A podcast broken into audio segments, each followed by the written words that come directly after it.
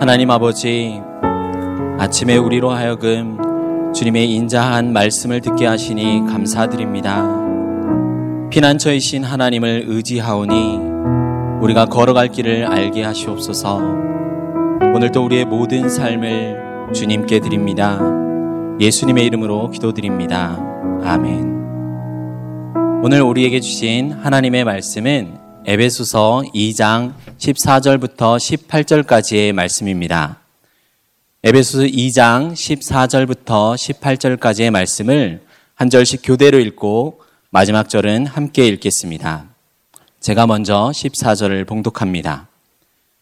그는 우리의 화평이신지라 둘로 하나를 만드사 원수된 것, 곧 중간에 막힌 담을 자기 육체로 하시고 법조문으로 된 계명의 율법을 폐하셨으니 이는 이 둘로 자기 안에서 한 세 사람을 지어 화평하게 하시고 또 십자가로 이 둘을 한 몸으로 하나님과 화목하게 하려 하심이라 원수된 것을 십자가로 소멸하시고 또 오셔서 먼데 있는 너희에게 평안을 전하시고 가까운 데 있는 자들에게 평안을 전하셨으니 이는 그로 말미암아 우리 둘이 한 성령 안에서 아버지께 나아감을 얻게 하려 하심이라. 아멘. 사랑하는 성도 여러분, 화평하신가요? 샬롬 하고 우리는 이렇게 종종 인사를 하곤 합니다. 그리스도께서 우리의 화평이시다는 말은 반대로 생각하면 그리스도께서 계시지 않은 모든 것에는 화평이 없다는 말이 됩니다. 우리의 가정이나 직장, 학교 등의 모든 장소와 만나는 사람과의 관계에 그리스도께서 계시면 화평하고 그리스도께서 계시지 않으면 화평하지 않습니다.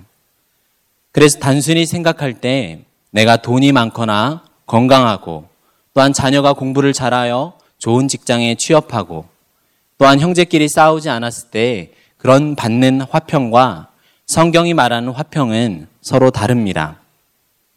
시편 85편 8절과 10절을 보면 하나님 여호와께서 그의 성도들에게 화평을 말씀하실 것이라고 하시면서 이 화평이 의와 서로 입맞춤할 것이라고 아름답게 표현하고 있습니다.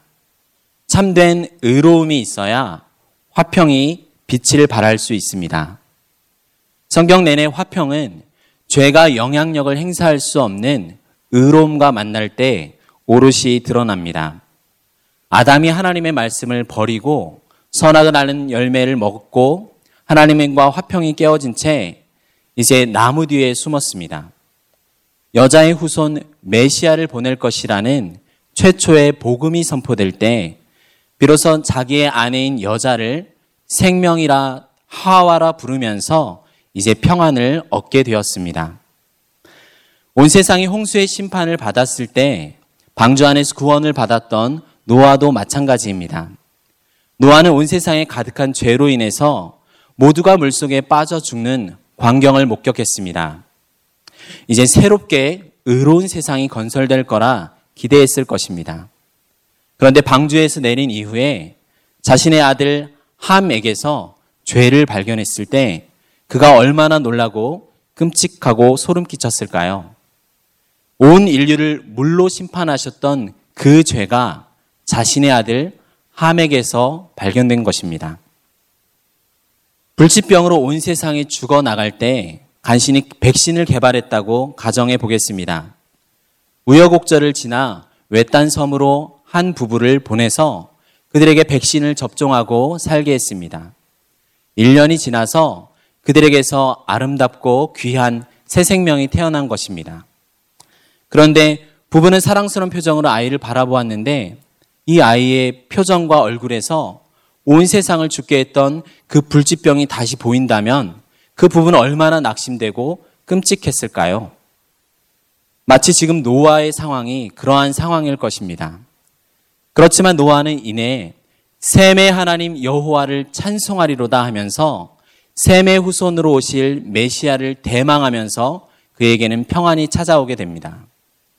죄와 허물로 죽은 이 세상에는 참된 평강이라는 것은 의와 생명이신 그리스도 안에서만 얻을 수 있습니다.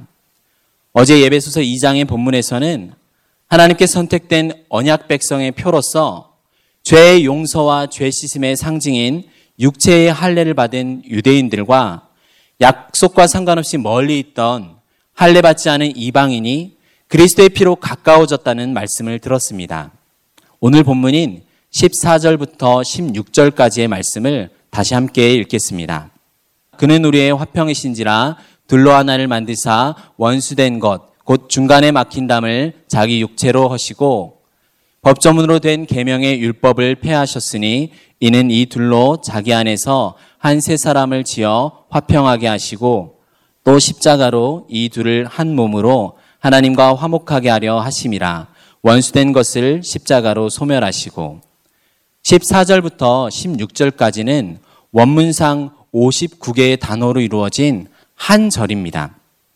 이 안에 그리스도께서는 자신의 죽음을 통하여 서로 대적하던 이방인과 유대인을 서로에 대하여 화목하게 하시고 자신 안에서 새롭게 창조된 백성을 하나님과 화목하게 하셨다고 말합니다.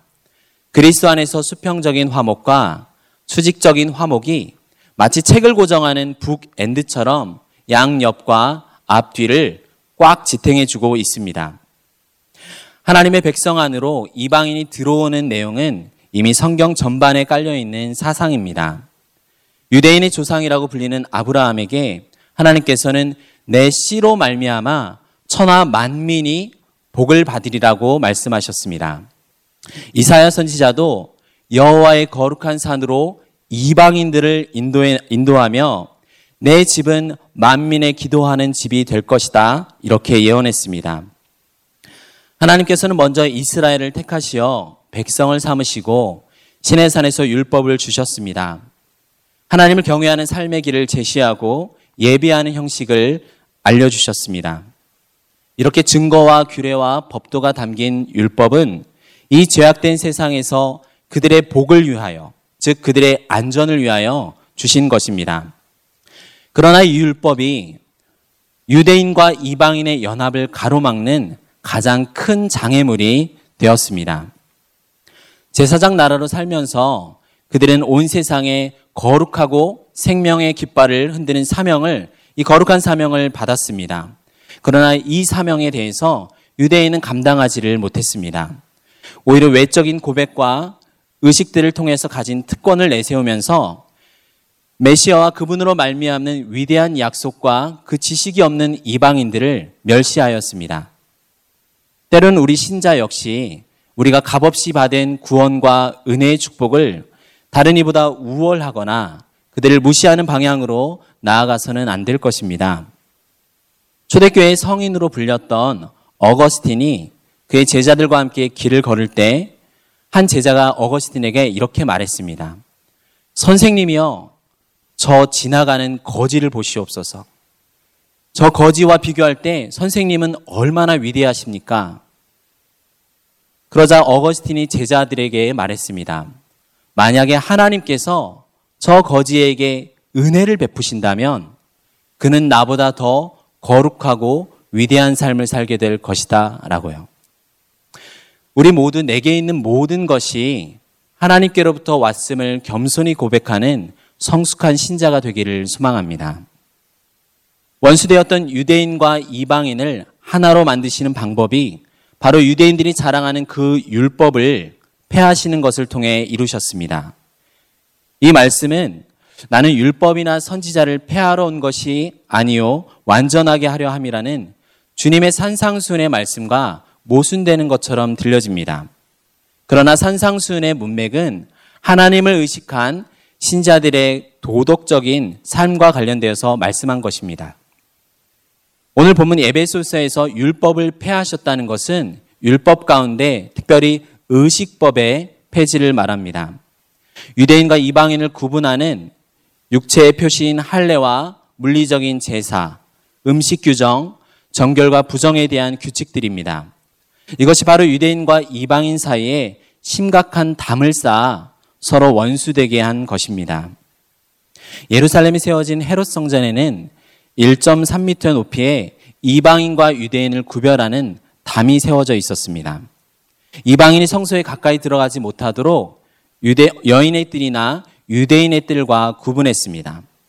실제로 이방인이 그 유대인의 뜰이나 여인의 뜰에 들어서면 사형에 처한다고 돌 비문에 적혀 있는 것을 역사학자 요세푸스는 자신의 책에서 이야기하고 있습니다.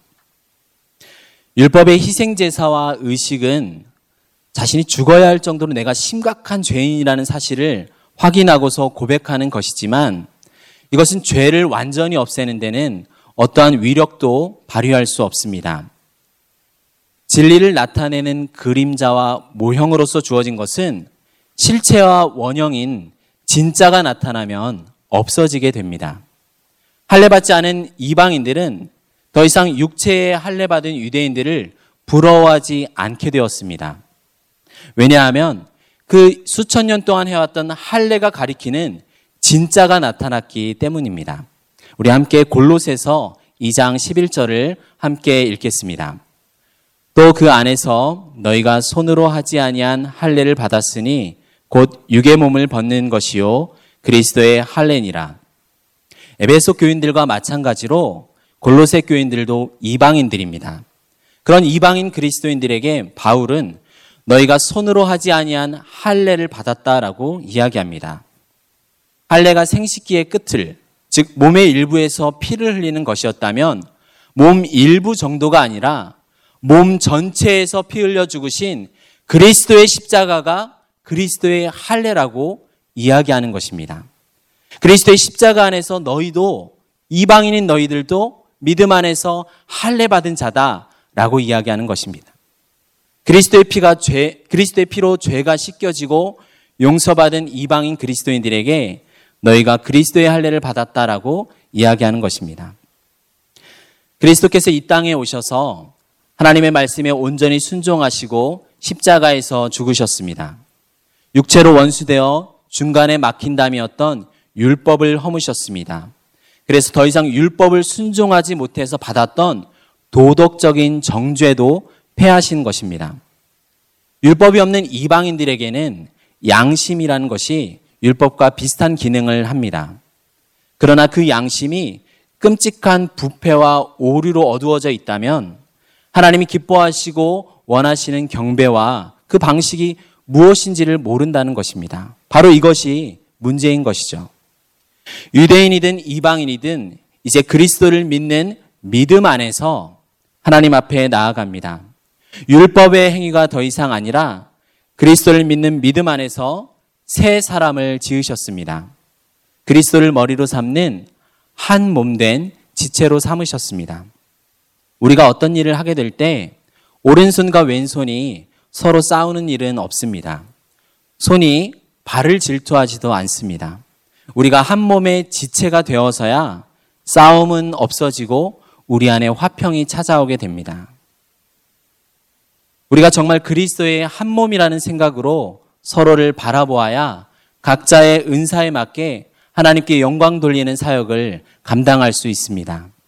16절을 다시 함께 읽겠습니다. 또 십자가로 이 둘을 한 몸으로 하나님과 화목하게 하려 하심이라 원수된 것을 십자가로 소멸하시고 이방인과 유대인이 서로 원수된 것과 마찬가지로 사람과 하나님 사이에서 서로 원수된 것을 볼 필요가 있습니다. 죄의 무게는 죄의 주체가 아니라 죄의 대상에 의존합니다. 우리가 벽이나 풍선을 주먹으로 치는 것과 어떤 사람을 주먹으로 가격하는 것은 다릅니다. 비록 주체와 행위는 같지만 그러나 대상의 차이 때문에 이 죄의 질과 경중이 다른 것입니다. 무한하시고 전능하신 하나님께 범한 죄의 값을 지불하기 위해서는 무한한 가치의 존재가 필요합니다. 우리에게 임한 하나님의 진노는 참 사람으로 오셔서 우리를 대신하여 십자가를 지신 그리스도에게 임했습니다. 우리가 신앙의 초보일 때는 성경을 읽다가 아, 꼭 하나님께서 사랑의 하나님이라면 자기의 아들을 죽이셔야만 했나? 이렇게 오해하면서 십자가에서 멈칫할 수가 있습니다. 그러나 십자가에서 돌아가신 예수님께서 하나님 자신이라는 사실을 알았을 때 우리의 마음을 찢고 우리의 적대감을 돌이켜서 화목이 찾아올 수 있습니다. 17절, 18절을 함께 읽겠습니다. 또 오셔서 먼 데 있는 너희에게 평안을 전하시고 가까운 데 있는 자들에게 평안을 전하셨으니 이는 그로 말미암아 우리 둘이 한 성령 안에서 아버지께 나아감을 얻게 하려 하심이라. 그리스도께서 십자가에서 이루신 결과로 성령님을 보내셨습니다. 이제 화평의 축복이 먼 데 있는 온 나라와 족속과 백성 방언에 이방인들에게 전해졌습니다. 또한 가까운 데 있는 유대인들에게도 동일하게 선포되었습니다. 이 세상 끝날까지 그리고 땅 끝까지 그리스도께서는 영으로 우리와 함께 거하시며 우리 신자들을 버려두지 않으십니다. 하나님의 선물은 다른 어떤 특별한 은사보다 훨씬 더 큽니다. 바로 하나님 자신을 우리에게 선물로 주신 것입니다. 우리는 그리스도 안에서 성령을 통하여 아버지 하나님을 소유한 것입니다. 사랑하는 성도 여러분, 평안하시지요? 하나님께서 우리의 아버지가 되어주신 이 평안은 모든 문화와 심지어 인종적인 독특함도 뛰어넘는 연합입니다. 교회 안에는 백인과 흑인과 유색인종, 이 모든 것들의 인종의 독특함도 다 하나가 될 수 있습니다. 정치적 견해가 다른 이들도 출신 지역과 성장 배경이 다른 이들도 교회 안에서는 하나가 될 수 있습니다. 우리는 어디에서도 울타리와 담을 세워서는 안 될 것입니다. 한 아버지 안에 다양한 형제가 있듯이 교회에는 모든 지체가 필요합니다.